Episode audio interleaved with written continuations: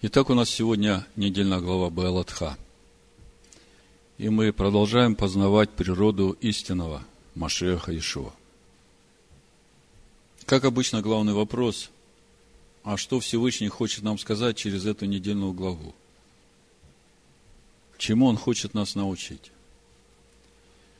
И когда смотришь на содержание нашей недельной главы, начинается с повеления Аарону зажигать светильник, который стоит во святом. Идет посвящение левитов, причем э, в Торе написано, чтобы левиты служили охранением для сынов Израилевых. Это числа 8 глава, Баймидбар 8 глава, 19 стих. Чтобы не постигло сынов Израилевых поражение. Дальше идет повеление о Песах и о Песах Шини, и дальше начинается вообще что-то непонятное. Полный контраст того, что было в начале. В начале все так чисто, светло, Аарон в святом, зажигать должен светильник, чтобы все семь лампад горели. А продолжение главы народ постоянно воспламеняет гнев Всевышнего. И когда смотришь на все это, сразу трудно как бы все сложить вместе. А в чем же суть Беалатха? Как это все укладывается в само название главы, которое, в общем-то, раскрывает всю суть недельной главы?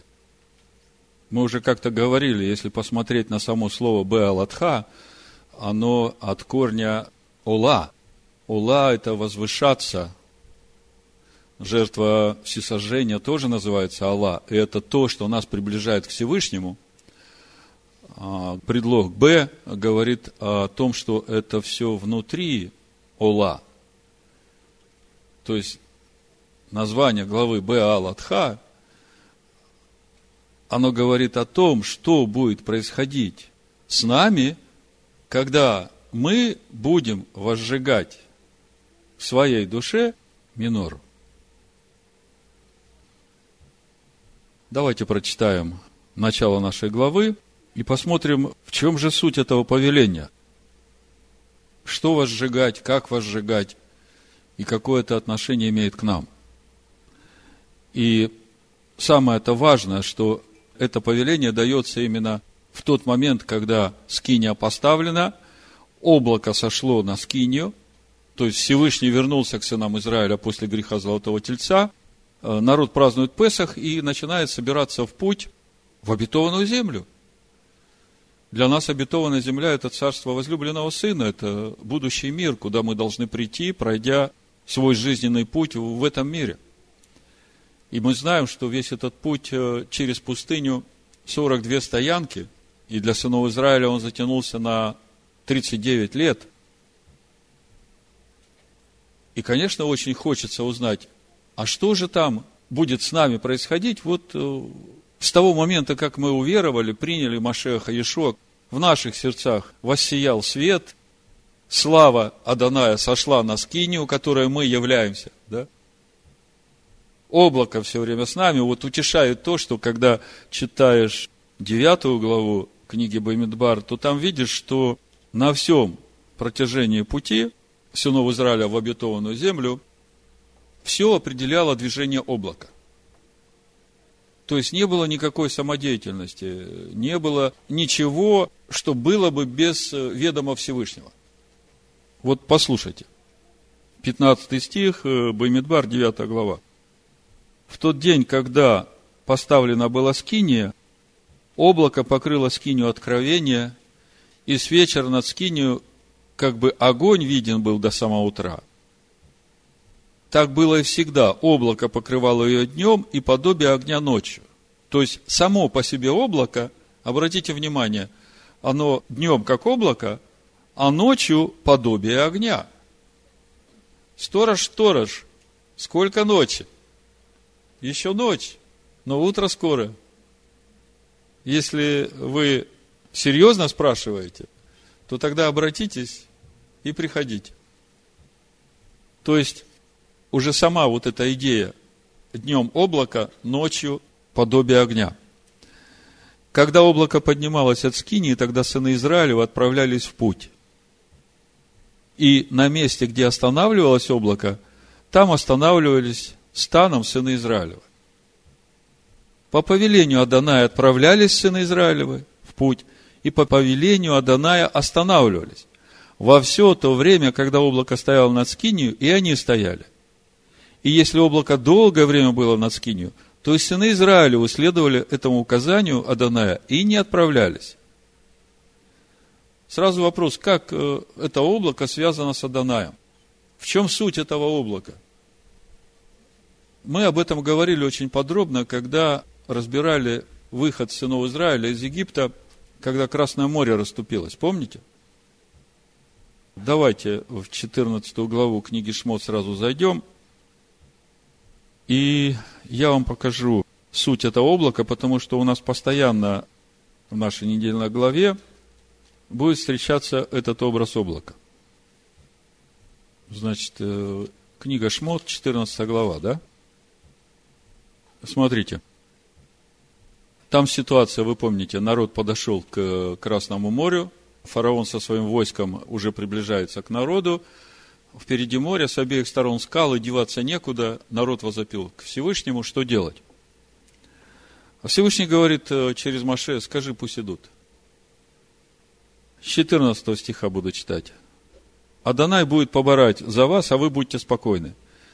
И сказал Адонай Маше, что ты вопиешь ко мне? Скажи сынам Израилевым, чтобы они шли а ты подними жезл твой, простри руку твою на море, и раздели его, и пройдут сыны Израилева среди моря по суше.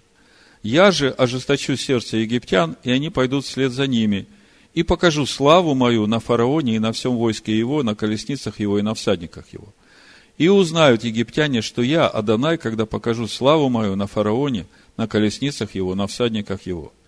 И двинулся, смотрите, 19 стих, ангел всесильного – шедший перед станом израильтян, и пошел позади их. И двинулся столб облачный от лица их, и стал позади их. Кто этот ангел всесильного, мы потом узнаем в 23 главе книги Шмот. Это ангел, который являет лицо Всевышнего. Давайте сразу посмотрим, чтобы вы ясно представляли эту духовную картину облака – 20 стих, 23 глава Шмот. «Вот я посылаю перед тобой ангела хранить тебя на пути и увести тебя в то место, которое я приготовил. Блюди себя пред лицом его и слушай голоса его. Не упорствуй против него, потому что он не простит греха вашего, ибо имя мое в нем. Если ты будешь слушать голоса его и исполнять все, что я скажу, слышите, да? Имя мое в нем, сущность Всевышнего в этом ангеле. И Всевышний говорит, ты слушай голоса его, это я говорю. То есть, этот ангел как э, средство, возвещающее Слово Всевышнего. И Всевышний говорит, слушай голос его, то, что я говорю. Потому что я в этом ангеле. Так вот, возвращаемся теперь в 14 главу книги Шмот мы говорим о сути облака. Значит, двинулся ангел Всевышнего, шедший перед станом Израиля, и пошел позади. И двинулся столб облачный от лица их, и стал и позади их. Столб облачный и ангел – это две разных сущности, или это одно и то же? Ангел Всевышнего, он невидим, как правило. Но вот это облако, это как раз то, что проявляется в физическом мире, как видимое присутствие этого ангела. Но это еще не все. Смотрите, 24 стих. Здесь же. «И в утреннюю стражу возрел Адонай на стан египтян из столпа огненного и облачного». Мы только что пришли к пониманию того, что в столпе облачном пребывает ангел, а в 24 стихе мы видим, что из этого столпа облачного и огненного Адонай смотрит.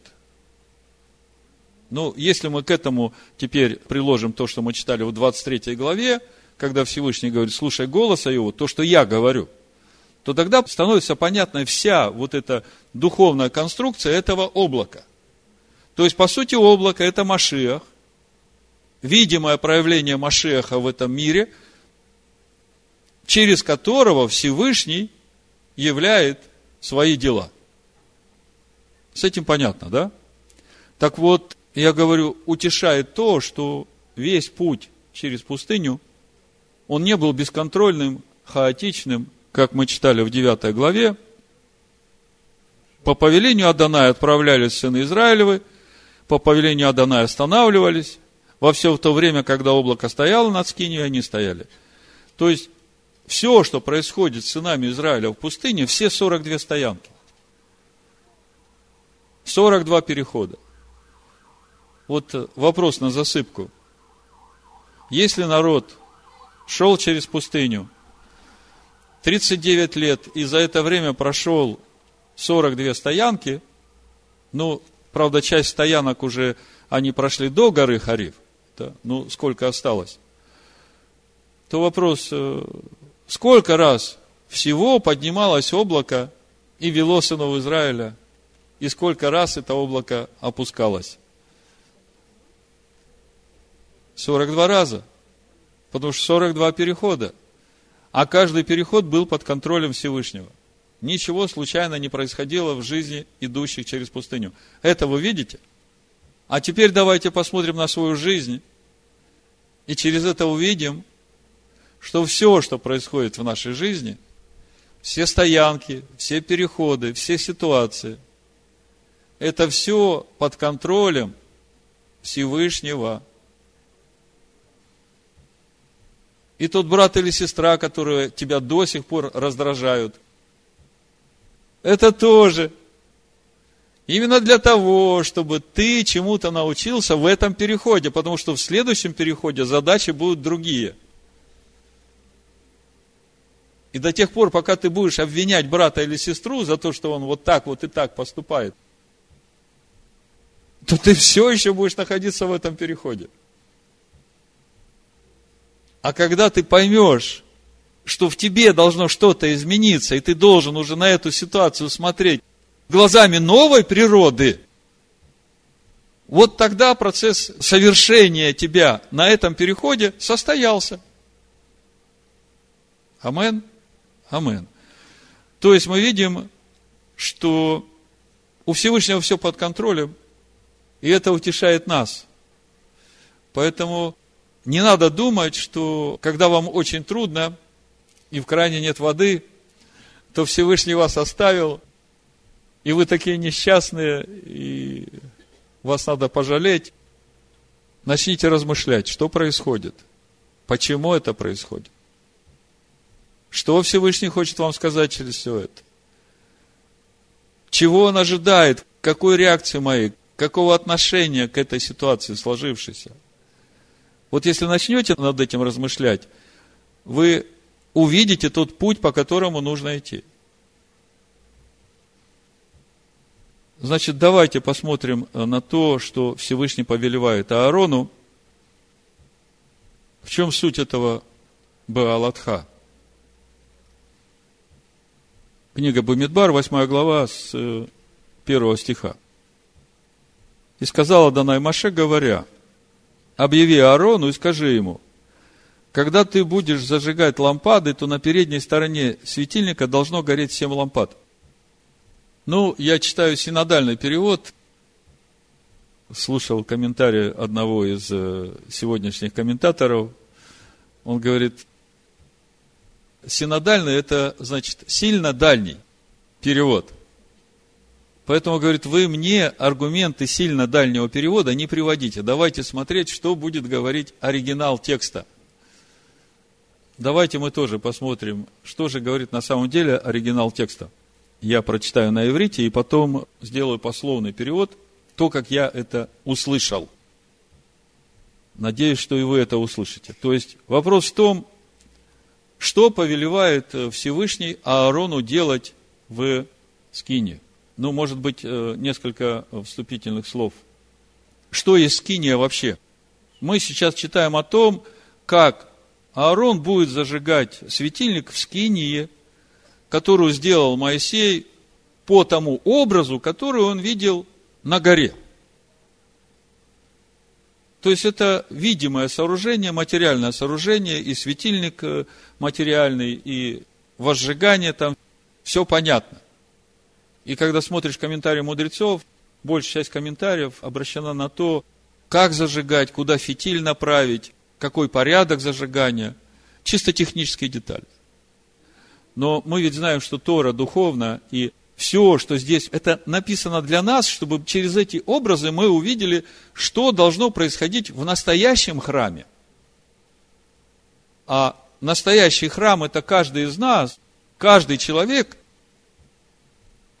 И суть этого человека – это вот э, тот образ, по которому Маше строит эту скинию. И когда читаешь это слово «образ», то неизбежно возвращаешься в начало книги Баришит, когда Всевышний творит человека по образу своему и по подобию своему. И мудрецы говорят, подожди, подожди, а по какому образу Всевышний творит человека? Откуда у него взялся этот образ? То есть, сначала ничего не было, а потом вдруг Всевышний творит человека по образу. И делает вывод, оказывается, что образ Всевышнего уже был, прежде чем Всевышний стал творить человека по этому образу. А Маше строит скинию по этому образу. И что мы видим в этой скине? Мы видим в этой скине святое святых, где стоит ковчег. И там завеса. А на ковчеге лежит крышка. И мы знаем, что крышка сделана из чистого золота. И когда мы разбирали духовную сущность этой крышки, мы увидели, что это полнота Иешуа Амашеха. Потому что там и жертва искупительна, и там учение Маше и учение апостолов, и именно там, между крыльями этой шехины, открывается Всевышний.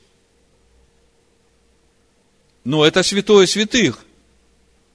И в скинии Моисея завеса отделяет святое святых от святого. А в святом мы снова видим светильник, семисвечник, сделан из чистого золота,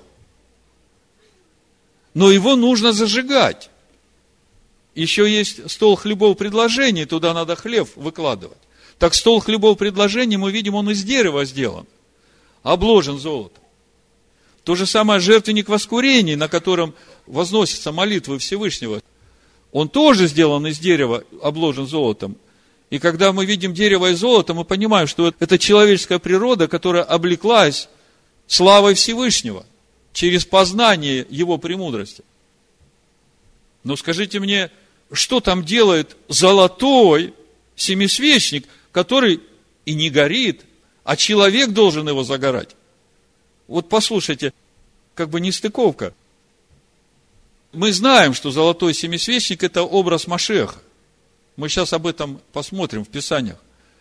Но одно дело Машиах, живой, настоящий, в святом святых, это крышка, цельная крышка.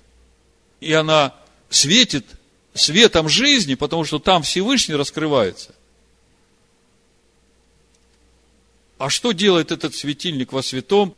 То есть, если вот эту конструкцию скини переложить на человека, то вот это святое святых, это вот та небесная составляющая в душе человека. Вы понимаете, да? Когда Бог сотворил человека, душа его была сотворена двойственной природой. В общем-то, и человек был сотворен именно с той целью, чтобы Всевышнему пребывать в этом мире. То есть, земная и небесная составляющая должны стать едиными. Так вот, святое святых – это небесная составляющая души человека. А святое – это земная составляющая души человека. И в этой земной составляющей стоит золотой светильник Минора. Вопрос, что он там делает? Как он туда попал? И почему человек должен его возжигать? Давайте прочитаем теперь Бамидбар 8 главу, начало. То есть, э, то, что говорит синодальный перевод, сильно дальний, нам понятно. Теперь давайте посмотрим, что э, текст оригинала говорит Значит, на иврите написано Дабер эль Аарон, скажи Аарону, в амарта элав. И скажи ему, б а ло те ха. И мы уже говорили, б а ло те ха от глагола ола, поднимать, восходить, быть вознесенным, быть возвышенным, быть приведенным. То есть, это процесс возвышения. Возвышения. То есть, мы переводим, как э, синодальный перевод, зажигать лампады, да? Беалатех. А на самом деле речь идет о возвышении души земной составляющей человека. И каким образом это возвышение, то есть в чем суть возвышения? Это прилепление ко Всевышнему, единение со Всевышним. Беалатеха, эт анерот, значит, возвышая вот эти светильники, эль муль паней аминара, по направлению к лицу миноры – Мы все время представляем, что светильники стоят на миноре, и их зажигают, ну, как семисвечники, да? Но здесь что-то другое написано. Понятно, что светильники стоят на миноре, и Аарон зажигает эти светильники, и там должен быть елей. Но то, что в Торе написано, вот я вижу, поднимай светильники по направлению к лицу миноры, и дальше написано Я иру шивата народ. Иру глагол расцветать, просветляться. Расцветать, просветляться семь лампад. То есть, Всевышний говорит Аарону, поднимай светильники, их семь, к лицу миноры – Вы видите разницу, да? Что значит к лицу Миноры? Кто такой лицо Миноры? Понимаете, мы здесь сейчас увидим еще одно имя Машеха. И в этом суть возвышения человеческой души.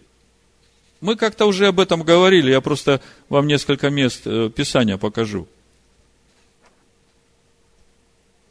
Первое место – это книга Откровения, 21 глава, 23 стих, но я буду читать с 22. Написано, храма же я не видел в нем, ибо Адонай, всесильный вседержитель, храм его и агнец. И город не имеет нужды ни в солнце, ни в луне для освящения своего, ибо слава Всевышнего осветила его, и светильник его, минора его, агнец. Видите, да? То есть, семь светильников в нашей человеческой душе нужно к лицу миноры зажигать. Сейчас мы узнаем, что это значит. Еще Откровение 3 глава. Первый стих написано, ангелу Сардийской церкви напиши, так говорит имеющий семь духов Всевышнего. Кто это говорит? Машиах Иешуа. То есть мы видим, что вот эта золотая минора, это действительно образ Машеха Иешуа. И он имеет семь духов, но мы видим, что эта минора, она стоит не горящая, она свет не излучает, а человек должен возжигать эти светильники к лицу миноры, то есть, что значит к лицу миноры? Еще одно местописание, это 2 Коринфянам, 4 глава с 5 стиха. Ибо мы не себя проповедуем, но Машеха Иешуа, Господина, и мы рабы ваши для Иешуа. Потому что Всевышний, повелевший из тьмы воссеять свету, озарил наши сердца, дабы просветить нас познанием славы Всевышнего в лице Ишуа Машеха. Вы слышите созвучие? Светильники, семь светильников надо возжигать к лицу Миноры, апостол Павел говорит, что Всевышний повелел из тьмы воссиять свету, дабы просветить нас познанием славы в лице Амашеха Ишу. То есть вот этот процесс просвещения нашей души славой Всевышнего, он происходит через возжигание вот этих семи лампад, которые суть, процесс взращивания Машиаха в нашей душе, человеческой душе. И когда мы будем это делать, наша душа человеческая, она будет наполняться естеством Всевышнего и соединяться со святое святым. Вот с той истинной природой Машеха, которая небесная составляющая. Понимаете суть процесса? Тогда становится понятно, что делает эта золотая минора в святом. И почему нужно возжигать эти светильники. А суть этих светильников у Исаия в 9 главе, помните, мы читали. Дух Аданая, дух премудрости и дух разума, дух совета, дух крепости, дух ведения, благочестия. Это и есть суть вот этого светильника. Это и есть суть того света, который должен светить в нас. То есть, если один из светильников не горит, то уже проблема. Это все должно в нас гореть, и зажигать мы должны, потому что Аарон – это прообраз того священника, который в нашей скине служит. Так вот, зачем все это нужно? Немножко предыстории, чтобы вы понимали, что начинает происходить в нашей главе после того, как Всевышний повелевает Аарону зажигать эти светильники в нашей душе. Мы уже переводим все на истинные духовные процессы внутри нас. Когда Всевышний сотворил Адама по образу своему и вдунул в него дыхание жизни, как мы читаем, мы помним, что тогда Адам светил славой Всевышнего. А когда он согрешил, слава Всевышнего ушла – если мы смотрим на человека как на храм, то что это значит? Слава Всевышнего ушла. Вот эта небесная составляющая закрылась. Человек стал нечистым, душа его наполнилась грехом, то есть человек осознанно пошел против Бога.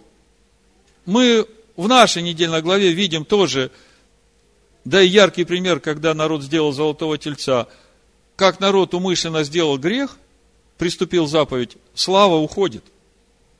То есть человек остается без сияния славы Всевышнего, он остается с животной человеческой душой.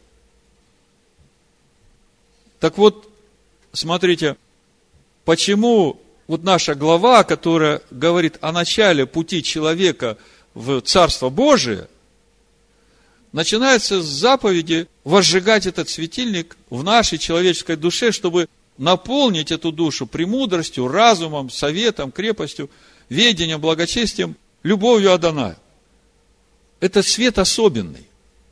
Мы только что говорили, что ночью он вид огня имеет, а днем он как облако.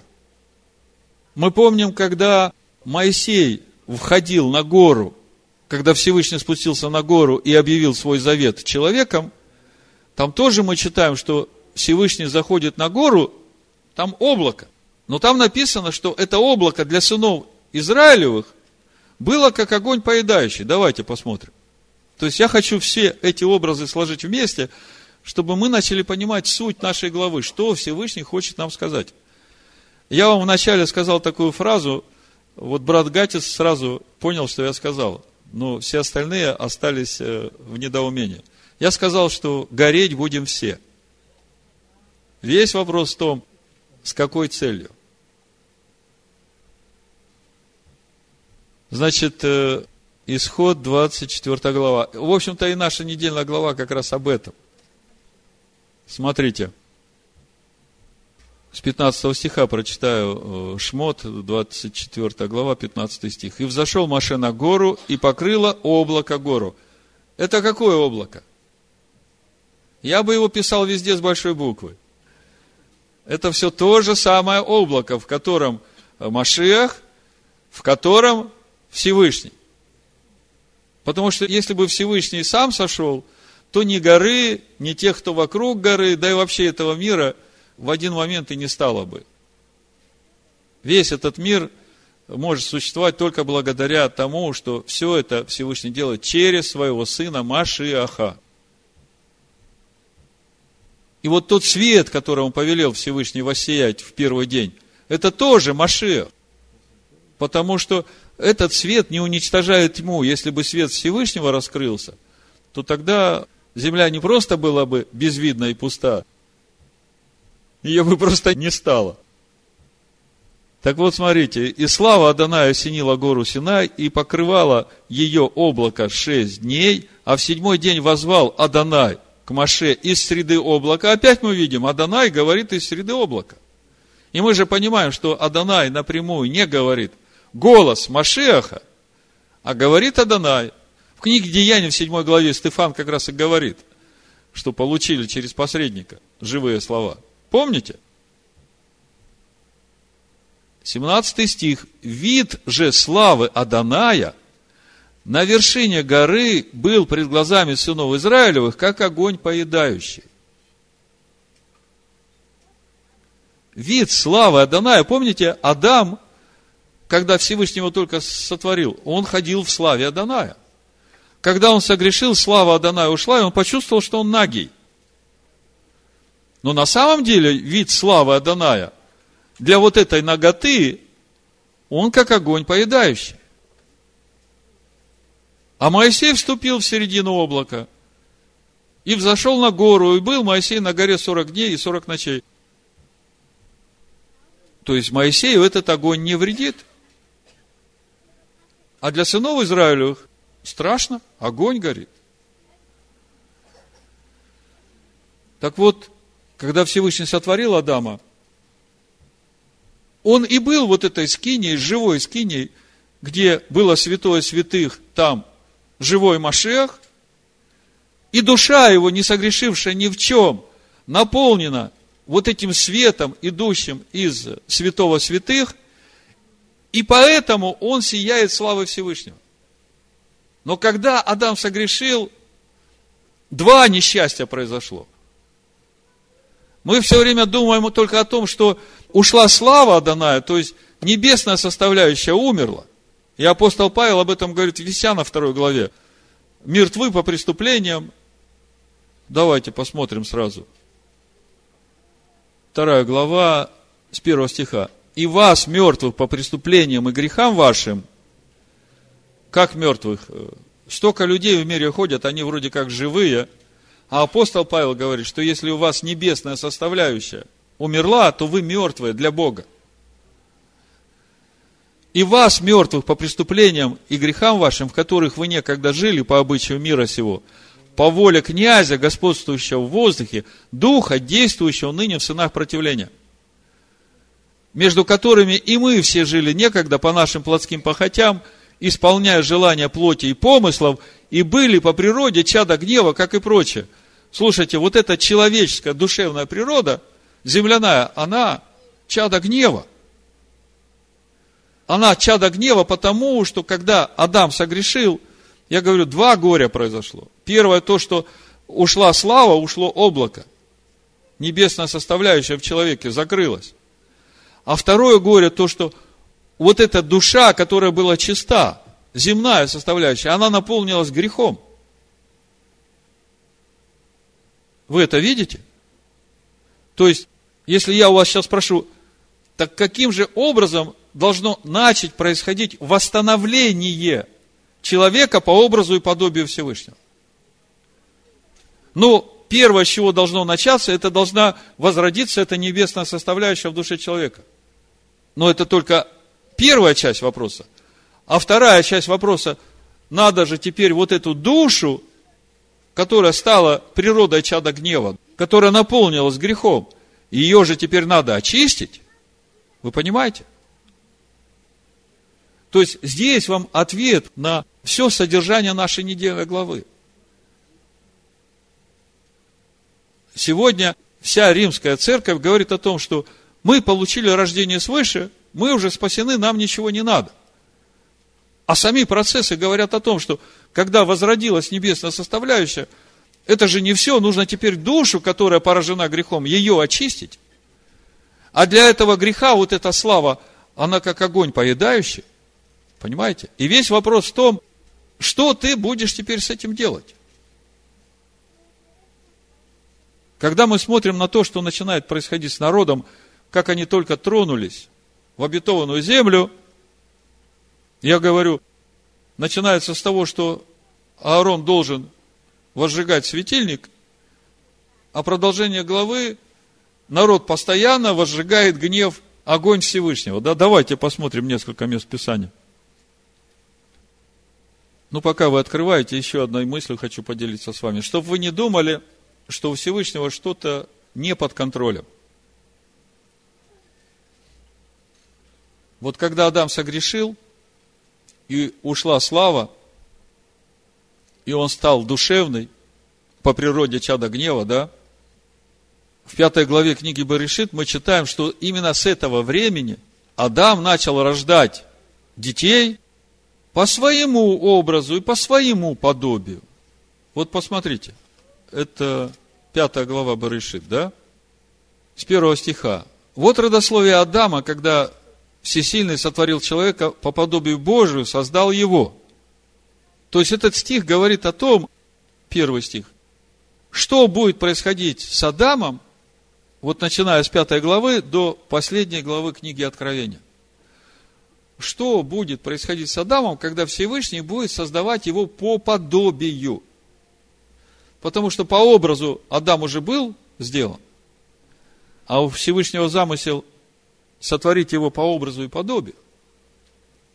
И Тора говорит, вот родословие Адама, когда Всевышний сотворил человека по подобию Всевышнего, создал его. То есть, здесь уже в прошедшем времени для Всевышнего это вопрос решенный. Это мы живем во времени, он живет вне времени.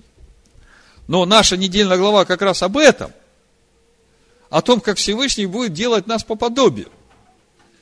Смотрите, мужчину и женщину сотворил их, благословил их, нарек ему имя человек в день сотворения их. Человек, когда их сотворил. Адам жил 130 лет и родил сына по подобию своему и по образу своему и нарек ему имя Сив. То есть после того, как Адам согрешил – он живет 130 лет и рождает уже человека по образу своему, по подобию своему.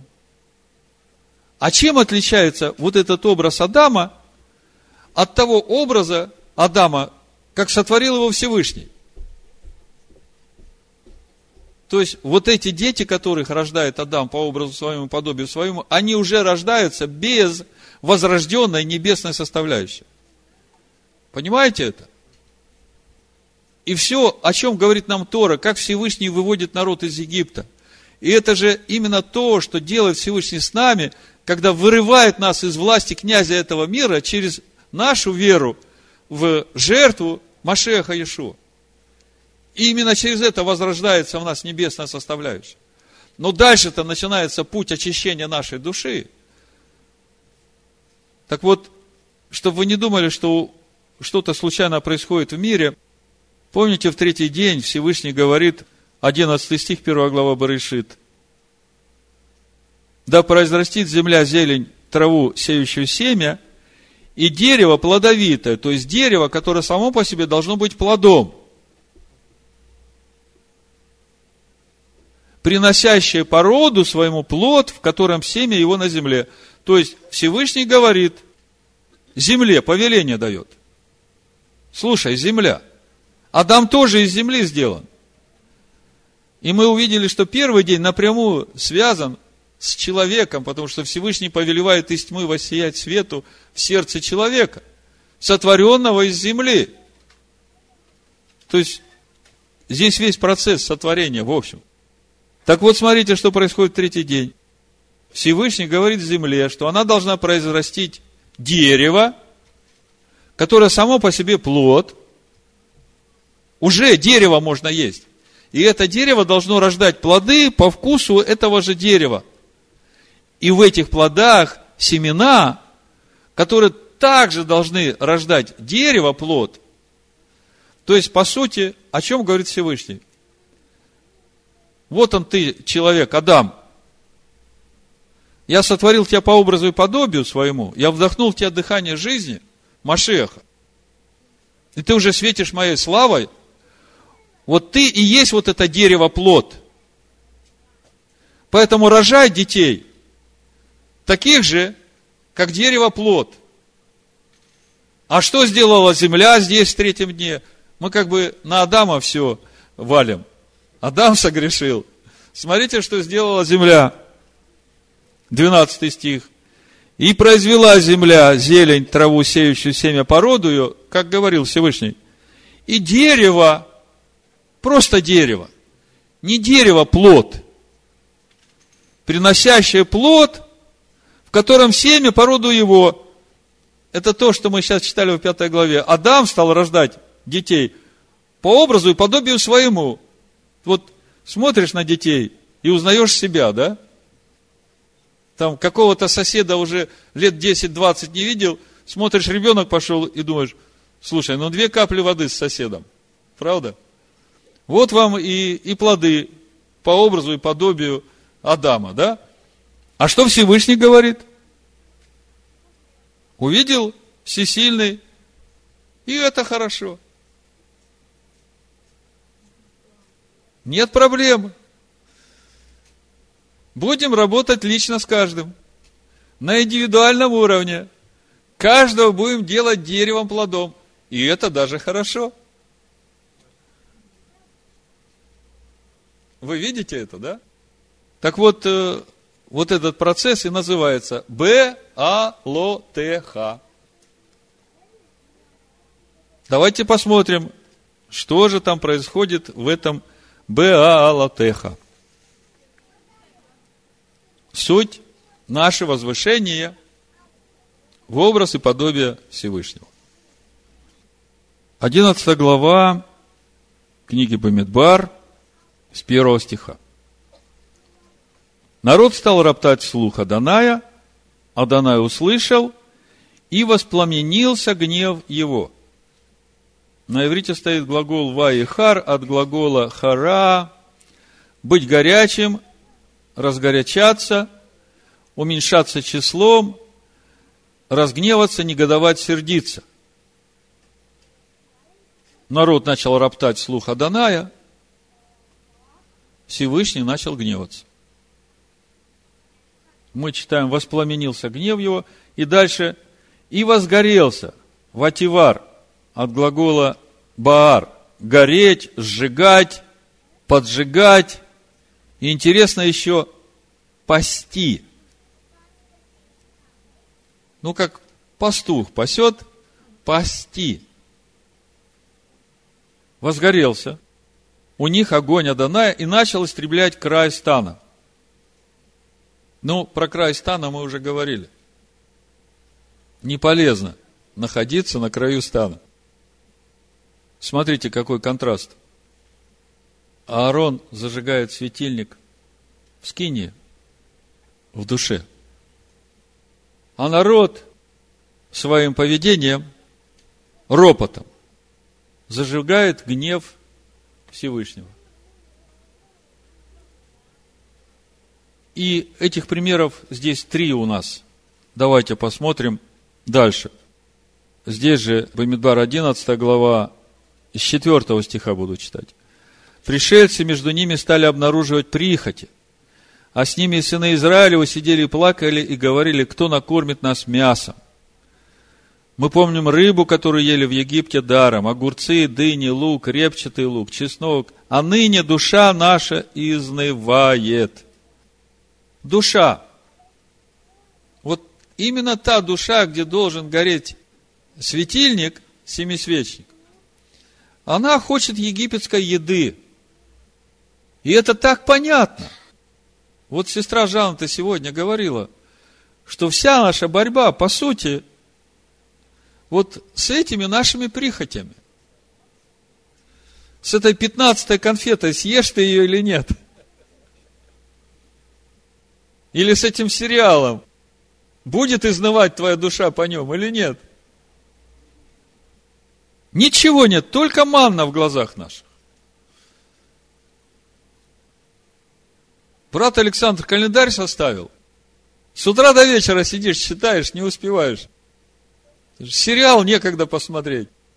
Только ман в глазах. Ну, я не знаю. Надо ли мне это?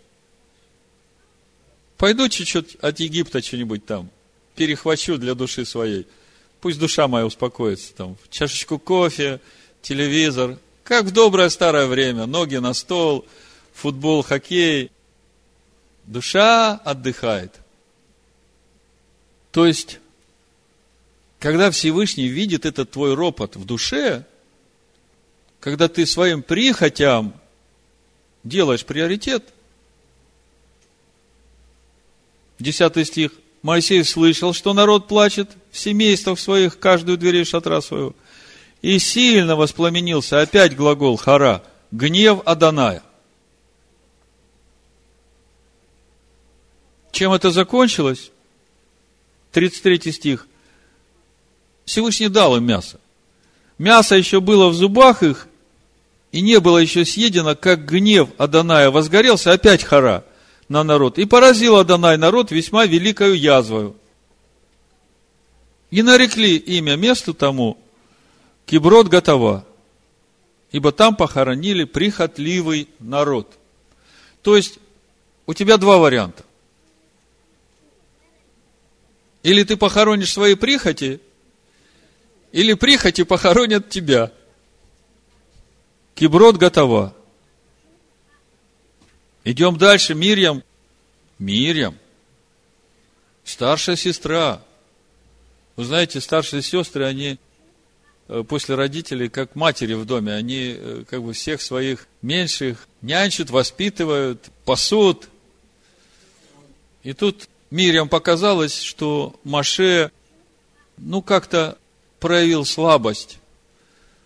Слушал комментарий одного из э, сегодняшних комментаторов.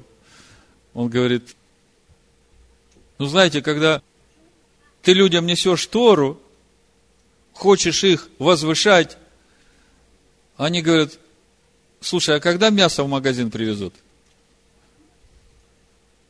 Ты Тору свою отложи, ты нам скажи, мясо будет? Ну, Маше руки опускаются. Ну, как с таким народом двигаться в обетованную землю?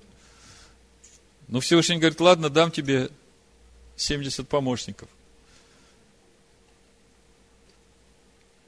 Ну, не просто, да, духовному, с вот этой плотью, им сердце открываешь, им самое драгоценное несешь, они вообще это слушать не хотят. Им бы прихоти свои восполнить. Ну так, одно дело народ, а другое дело Мирьям. Маше. Вообще-то и нам Дух говорит. Что ты тут возомнил себя таким отделенным, самым главным? Нам тоже Дух говорит. Да вообще-то у нас и претензии к тебе есть. Жена Эфиоплянка. Но Всевышний явно показал Мириам, что он об этом думает. Вот в девятом стихе мы читаем. И воспламенился опять хара, гнев Аданая на них, на Мирьям и Аарона. И он отошел, Всевышний отошел, смотрите – и облако отошло от скини. Вот мы здесь снова видим, что облако, ангел Божий в облаке и Всевышний, все это там. И когда Всевышний отходит, облако отходит, приходит проказа. То огонь, то язва, то проказа.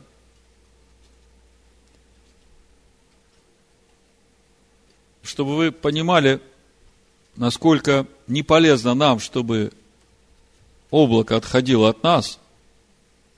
Я потом в конце прочитаю письмо. Один брат спрашивает, а как узнать, что Бог дал Святого Духа? Но это тоже наша тема, мы чуть-чуть поговорим и об этом. Я смотрю, времени уже много, надо как-то сократить все. Я и так сокращаю. Так вот, чтобы вы понимали, насколько не полезно для нас, когда отходит от нас облако, когда Дух Всевышнего удаляется от нас. Смотрите, 2 Царств, 24 глава, первый стих, мы читаем, гнев Аданая опять возгорелся. То же самое слово, хара, глагол, на израильтян. И возбудил он в них Давида сказать, пойди и исчисли Израиля и Иуду. Вы все знаете эту историю. Так вот, смотрите, что происходит, когда возгорается гнев Аданая. Первое Паралипоменон, 21 глава, с 1 стиха. Это та же самая история, та же самая ситуация. Написано, и восстал сатана на Израиля, и возбудил Давида сделать исчисление израильтян. Чем все кончилось, вы э, знаете. О чем же наша глава? Что хочет Всевышний нам сказать?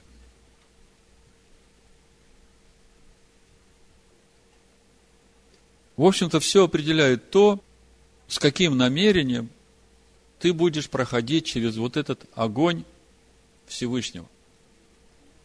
Суть слава Аданая.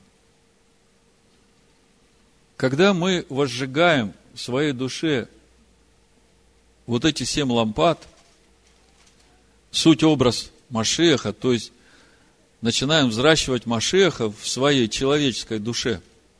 Через познание, через лицо Машеха Иешуа познавать естество Всевышнего. То мы понимаем, что это и есть суть того процесса, когда в этом огне должно сгореть мое человеческое, то, что не соответствует воле Всевышнего. И когда я это делаю осознанно, намеренно, добровольно, именно для того, чтобы избавляться от своей вот этой природы чада гнева, то тогда этот огонь будет светить через меня, как слава Всевышнего. Потому что в этом огне сгорит все нечистое, моя душа станет чистой. Помните, две беды, два горя с того момента, как Адам согрешил не просто слава Всевышнего ушла, небесная составляющая умерла, но и душа наполнилась грехом. Но с того момента, как мы уверовали в искупительную жертву Машеха Ишуа, апостол Иоанн говорит, а те, которые приняли Его и уверовали в имя Его, тем дал власть называться чадами Всевышнего. Приняли Его, приняли Его искупительную жертву уверовали в имя Его, имя Его, Слово Всевышнего.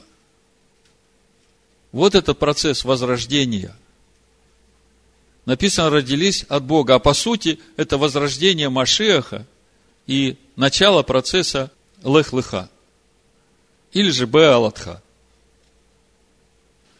Так вот, если мы двигаемся в познании воли Всевышнего и сами восстаем против своей ветхой природы, которая пытается искать своего, а не волю Всевышнего, то Всевышний поборает за нас, это все сгорает в нас. Помните, мы в прошлый шаббат говорили о столбах, что они были неподъемные для человека.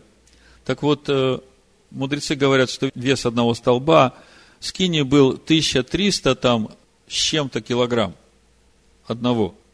И чудо было в том, что когда человек брался с желанием поднять этот столб, то вот тут и родилось слово левитация. Этот столб начинал нести человека. А эти столбы – суть заповеди Всевышнего, на которых стоит весь храм, вся скиния. Так вот, когда ты берешься за этот столб, то, конечно, ты восстаешь против всего человеческого внутри себя – и ты даешь свидетельство Всевышнему, и тогда это все сгорает. И ты очищаешь свою душу и наполняешься этим светом. То есть, Всевышний нам через нашу недельную главу хочет сказать одну простую мысль. Если вы стали на путь Авраама, если вы хотите достичь обетованной земли, то вам нужно быть готовым умирать для себя вот в этом огне славы Всевышнего, потому что она, в общем-то, облако, которое защищает. Но для душевных она как огонь поедающий. И всем, которые хотят достигнуть будущего мира, им нужно пройти через этот огонь.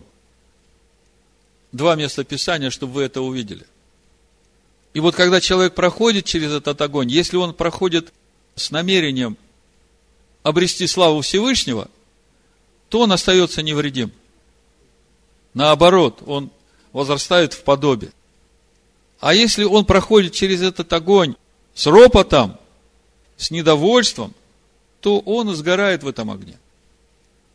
Но более того, он не только в этой жизни сгорает, он потом будет гореть в озере огненном во веки вечные, потому что тот, кто не будет записан в книгу жизни, будет брошен в озеро огненное, вы знаете. А быть записанным в книгу жизни, а книга жизни это Тора, это значит Торе быть записанным на наших сердцах. Если Тора записана на наших сердцах и вложена в наши внутренности, это значит, что ты записан в книгу жизни. Смотрите, книга Дворим, 33 глава, 1 стих. Вот благословение, которым Маше, человек Божий, благословил сынов Израиля перед смертью свою. Он сказал, Адонай пришел от Синая, открылся им от Сиира, воссиял от горы Фарана и шел со тьмами святых, одесную его огонь закона. Скажите мне, как святые прошли через этот огонь? То есть, одесную Всевышнего огонь закона. А нам надо приблизиться ко Всевышнему, нам надо обрести его естество. Они потому и стали святые, что прошли через огонь закона и умерли для себя, чтобы наполниться волей Всевышнего. Вы видите, да? И если мы это делаем добровольно, умирая для себя, чтобы жить для Него, то вот это и есть наш процесс прохождения через огонь. И тогда, как мы читаем у Исаия в 43 главе, пламя не опалит тебя, потому что ты уже добровольно прошел через огонь. А когда ты ищешь своего, ропчешь, то тогда этот огонь и сжигает тебя, ты не сможешь приблизиться ко Всевышнему. И то же самое мы читаем в книге Откровений. Мы сегодня песню пели. Море стеклянное, смешано с огнем. Помните? Скажите мне, как святые могут э, стоять на этом море, которое бушует огнем? Давайте посмотрим. 15 глава Откровения книги. Последняя книга. Буду со второго стиха читать. «И увидел я как бы стеклянное море, то есть полная прозрачность, такая небесная чистота. Вот иногда смотрите на небо, оно прозрачно-голубое. Смешанное с огнем. Ты смотришь на голубое небо, а оказывается, там огонь пылает. И победившие зверя, и образ его. Ну, кто такой зверь, который обольщает всю вселенную, мы знаем. А кто такой образ? Вот мы вчера с детьми вернулись к этому. Помните? По виду как агнец, и рога у него как у агнца. Но говорит как дракон. А что он говорит? Тора Моисея, закон Моисея, нам не нужен, от него проклятие. Иисус отменил закон, мы теперь под благодатью. Так вот, на этом стеклянном море смешанном с огнем, стоят победившие зверя и образ его, и начертание его, и число имени его. И стоят на этом стеклянном море, держа гусли Всевышнего, и поют песнь Моисея, раба Всевышнего, и песнь Агнца. Но песнь Моисея – это Тора Моисея. А песнь Агнца – это Писание Нового Завета. Потому что они едины – а что же говорят грешники, которые на сегодня, которые тоже прикоснулись к этому огню? 33 глава Исаия, 13 стих. Слушайте дальнее, что сделаю я, и вы, ближние, познайте могущество мое. Устрашились грешники на Сионе. Трепет овладел нечестивыми. Кто из нас может жить при огне пожирающем? Кто из нас может жить при вечном пламени? То есть, когда наступит грядущий мир, Царство Всевышнего, весь его народ будет ходить в славе Всевышнего, как Моисей входил в это облако, это не делало ему вреда. И это будет естественное состояние этого будущего мира. Везде святость, везде присутствие Всевышнего. Но для грешников это как огонь поедающий. А как они туда попали? Помните притчу о брачном пире? А ты как сюда попал не в брачной одежде? Ну как, всех звали? И добрых, и злых. Так чем же ты все это время занимался? А я под благодатью был. Так вот, чтобы быть под благодатью, а благодать и есть естество Всевышнего. Если ты под благодатью, тогда ты умер для себя, чтобы дать место благодати в себе. Ну и в заключение этот вопрос. Как узнать, что Бог дал Святого Духа? Вы знаете, опасный вопрос, рисковый. Потому что это очень близко к тому, как народ сказал, а что, разве Дух Святой с нами? А что, разве Адонай с нами? Помните, чем это закончилось? Послушайте. Матвея, 12 глава, буду читать с 30 стиха. Это тоже все в контексте нашей недельной главы Байлатха и все, о чем мы говорили – кто не со мною, тот против меня. И кто не собирает со мною, тот расточает.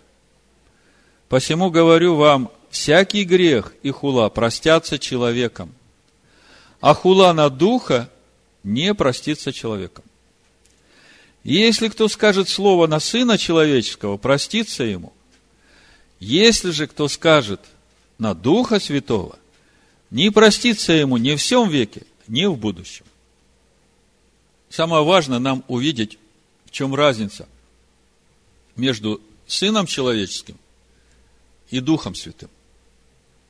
Вот когда мы понимаем природу Машеха, Сына Всевышнего, как он пришел в этот мир через рождение младенца, человека, как этот младенец пришел в полноту Машеха, вот тогда мы начнем видеть разницу между Духом Святым и Сыном Человеческим. Я приведу вам несколько мест Писания, и потом мы все это сложим вместе, и вы увидите, какая разница между Сыном Человеческим и Духом Святым, и почему хула на Сына Человеческого простится, а хула на Духа Святого не простится. Ни в всем веке, ни в грядущем. В чем же суть этой хулы на Духа Святого? И это говорит Иешуа. Вопрос очень насущный, потому что даже во времена Иешуа у народа, который следовал за ним, был этот вопрос. Иоанна, 12 глава, 34 стих, смотрите. Народ отвечал ему, мы слышали из Торы, что Машиах пребывает вовек. Как же ты говоришь, что должно вознесено быть Сыну Человеческому? Кто этот Сын Человеческий? Тот же самый вопрос.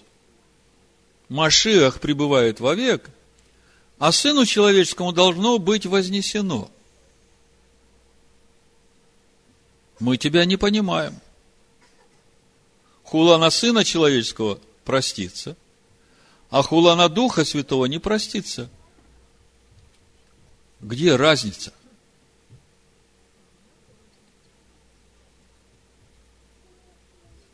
ну, чтобы вас долго не мучить. Вы знаете, людям простится то, что они не поверили, что Ишуа есть Машех. Но людям не простится, которые будут возносить хулу на Машеха, который суть Тора Моисея. Давайте теперь посмотрим на эту разницу между Сыном Человеческим и Святым Духом. Мы знаем, что Святой Дух – это Дух истины. Да? Ишуа так говорит в 14 главе Евангелия от Иоанна. 15 стих и дальше написано. «Если любите меня, соблюдите мои заповеди, и я умолю Отца и даст вам другого утешителя, да пребудет с вами Духа истины, которого мир не может принять, потому что не видит его и не знает его, а вы знаете его, ибо он с вами пребывает». И это в то время, когда Иешуа еще был живой. Иешуа был живой, а Машех живет в Иешуа. И у вас будет. Не оставлю вас сиротами, приду к вам. Слышите, что он говорит? То есть, когда он вознесется, то уже Машех придет в их сердца. Да? Не оставлю вас сиротами. Только что он говорит, что Всевышний даст вам другого утешителя, который Дух истины, который вот сейчас он с вами пребывает, а когда я вознесусь, не оставлю вас сиротами, приду к вам. Так кто придет, Дух истины или Машех? Так он и есть Дух истины, Дух Машеха, да? Святой Дух. Народ спрашивает, мы тебя не понимаем. Мы знаем из Писаний, что Машех пребывает вовек. А ты говоришь, что Сыну Человеческому должно быть вознесено. Кто он, Сын Человеческий? Еще несколько слов о Машеях, я потом о Сыне Человеческом. Кто есть Дух истины? 118 Псалом, 142 стих написано, «Правда твоя, правда вечная, и Тора твоя, истина». Тора – истина. А в 10 главе 1 послания Коринфянам мы читаем, что Тора Моисея течет из последующего духовного камня, который есть Машех. То есть содержание Машеха – Тора, истина. Вот он вам, Дух истины. И мы об этом уже говорили, когда римлянам восьмую главу разбирали, кто Духа Машеха не имеет, тот и не его. Помните? И еще одно место о Духе Святом. Но это как ответ на вопрос, а имею ли я Духа? Смотрите. Иоанна, 7 глава, 37 стих и дальше. В последний же великий день праздника стоял Иешуа и возгласил, говоря, кто жаждет, иди ко мне и пей. Кто верует в меня, у того, как сказано в Писании, из чрева потекут реки воды живой, сие сказал он о Духе, которого имели принять верующие в Него – ибо еще не было на них Духа Святого, потому что Иешуа еще не был прославлен. Как все просто. Машиах, из него течет живая вода, как последующего духовного камня, суть истина, Тора Моисея. Он говорит, иди ко мне и пей. И если придешь ко мне и будешь пить, то тогда, наполнившись, этой водой из тебя потекут реки живой воды. Возвращаясь к вопросу, имею ли я Духа Святого, посмотри, что из тебя течет. А если кто говорит, что от Торы проклятие, то тут возносят хулу на эту живую воду. Эта хула не простится. Ни в этом мире, ни в грядущем. Поэтому есть еще время покаяться тем, которые говорят от закона Моисея проклятие. Потому что это и есть суть хула на Духа Святого. Потому что это Дух истины, Дух Машеха. Теперь про Сына Человеческого еще несколько слов, чтобы вы увидели разницу.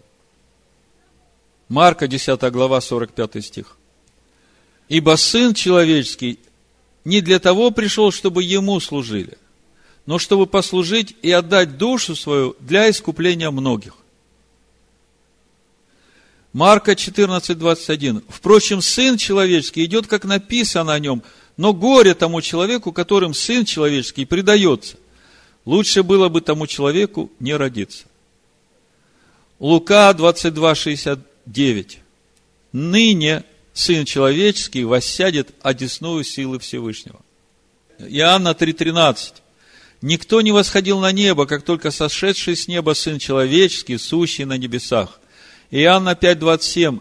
и дал ему власть производить суд, потому что он есть Сын человеческий. Иоанна 13:31, когда он вышел, Иешуа сказал, ныне прославился Сын человеческий, и Бог прославился в нем. Первая Колоссянам, первая глава, 12 стиха. «Благодаря Бога и Отца, призвавшего нас к участию в наследии святых во свете, избавившего нас от власти тьмы и уведшего в царство возлюбленного Сына Своего, в котором мы имеем искупление кровью Его и прощение грехов, который есть образ Бога невидимого, рожденный прежде всякой твари, речь идет о Сыне, ибо им создано все, что на небесах и что на земле, видимое и невидимое, престолы ли, господство ли, начальство ли, власть ли, все им и для него создано, он есть прежде всего, и все им стоит, он есть глава тела общины, он начаток, первенец из мертвых, дабы ему иметь первенство во всем. Вот здесь вот начинается с Сына Всевышнего. Помните Исаия? Младенец родился нам, сын дан нам. Так вот, Сын Всевышнего – это образ Всевышнего. Это суть и есть Машиах, вот этот Дух Святой. Когда Машиах приходит в мир через рождение ребенка, и этот ребенок возрастает в человека с большой буквы, написано «сын» с большой буквы, человеческий. У Бога есть много сынов – но среди человеков он тоже растит своих сынов.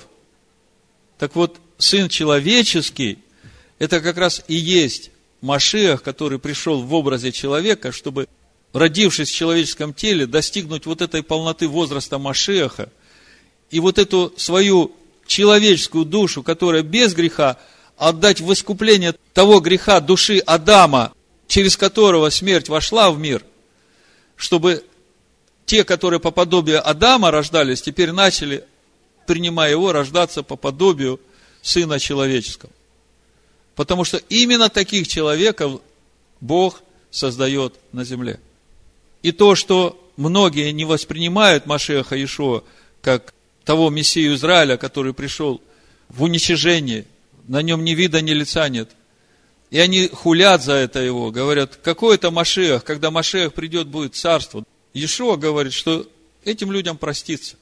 А вот те, которые отвергают Сына Всевышнего, который есть Слово Всевышнего, живое, Дух истины, Дух Машеха, вот эта хула не простится ни в этом мире. И есть много споров у новозаветных комментаторов, а что значит в грядущем мире не проститься? Что значит и в грядущем мире будет прощение? На что я отвечу просто. В этом мире не проститься, потому что сгоришь умрешь, от суда Всевышнего погибнешь. Как мы видим, как это происходило в нашей недельной главе и в Тавере, и Киброд Готова. А в будущем мире это как раз и есть суд у Белого престола, который наступит после тысячелетнего царства. И там не простится, потому что тот, кто хулу на Духа Святого возносил, отверг Духа истины, отверг Тору Моисея – он не записался в книге жизни. Нет книги жизни в его сердце, поэтому будет брошен в озеро Огненно вместе с дьяволом и всеми его служителями. Каков же итог нашей недельной главы Беалатха? Кто жаждет, иди и пей из этого духовного последующего камня, из которого течет живая вода Тора Моисея. И через это будет гореть в тебе светильник, и ты будешь расти в полноту возраста, но ты знаешь, что это горение, оно сжигает всякий грех. И грешники не могут устоять в этом огне. Если ты это делаешь именно с той целью, чтобы очистить свою душу от всякого греха, будешь стоять на море стеклянном, смешанном с огнем, с гуслями и петь новую песню Моисея и Агнца. А грешники, они не устоят на сегодня. А все мы приступили к этой горе, на которой первенцы. Всевышний да благословит нас петь на этом море стеклянном в имени Машеха Ишуа. Амин.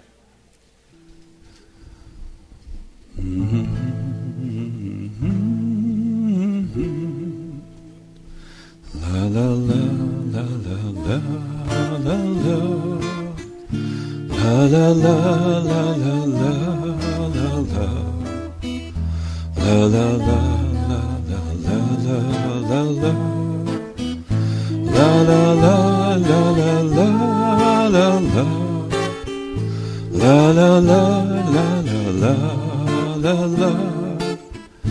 La la la la la la la la la la la la la la la la la la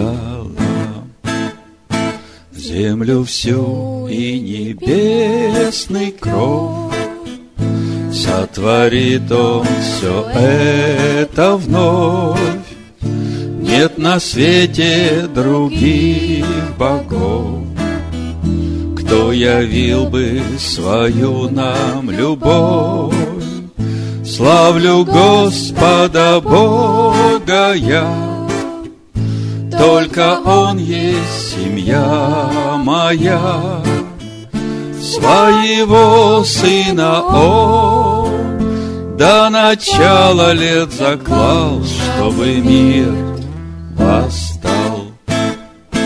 Тот, кто душу свою предал, Спасением мира стал — Кем наш Бог этот мир творил?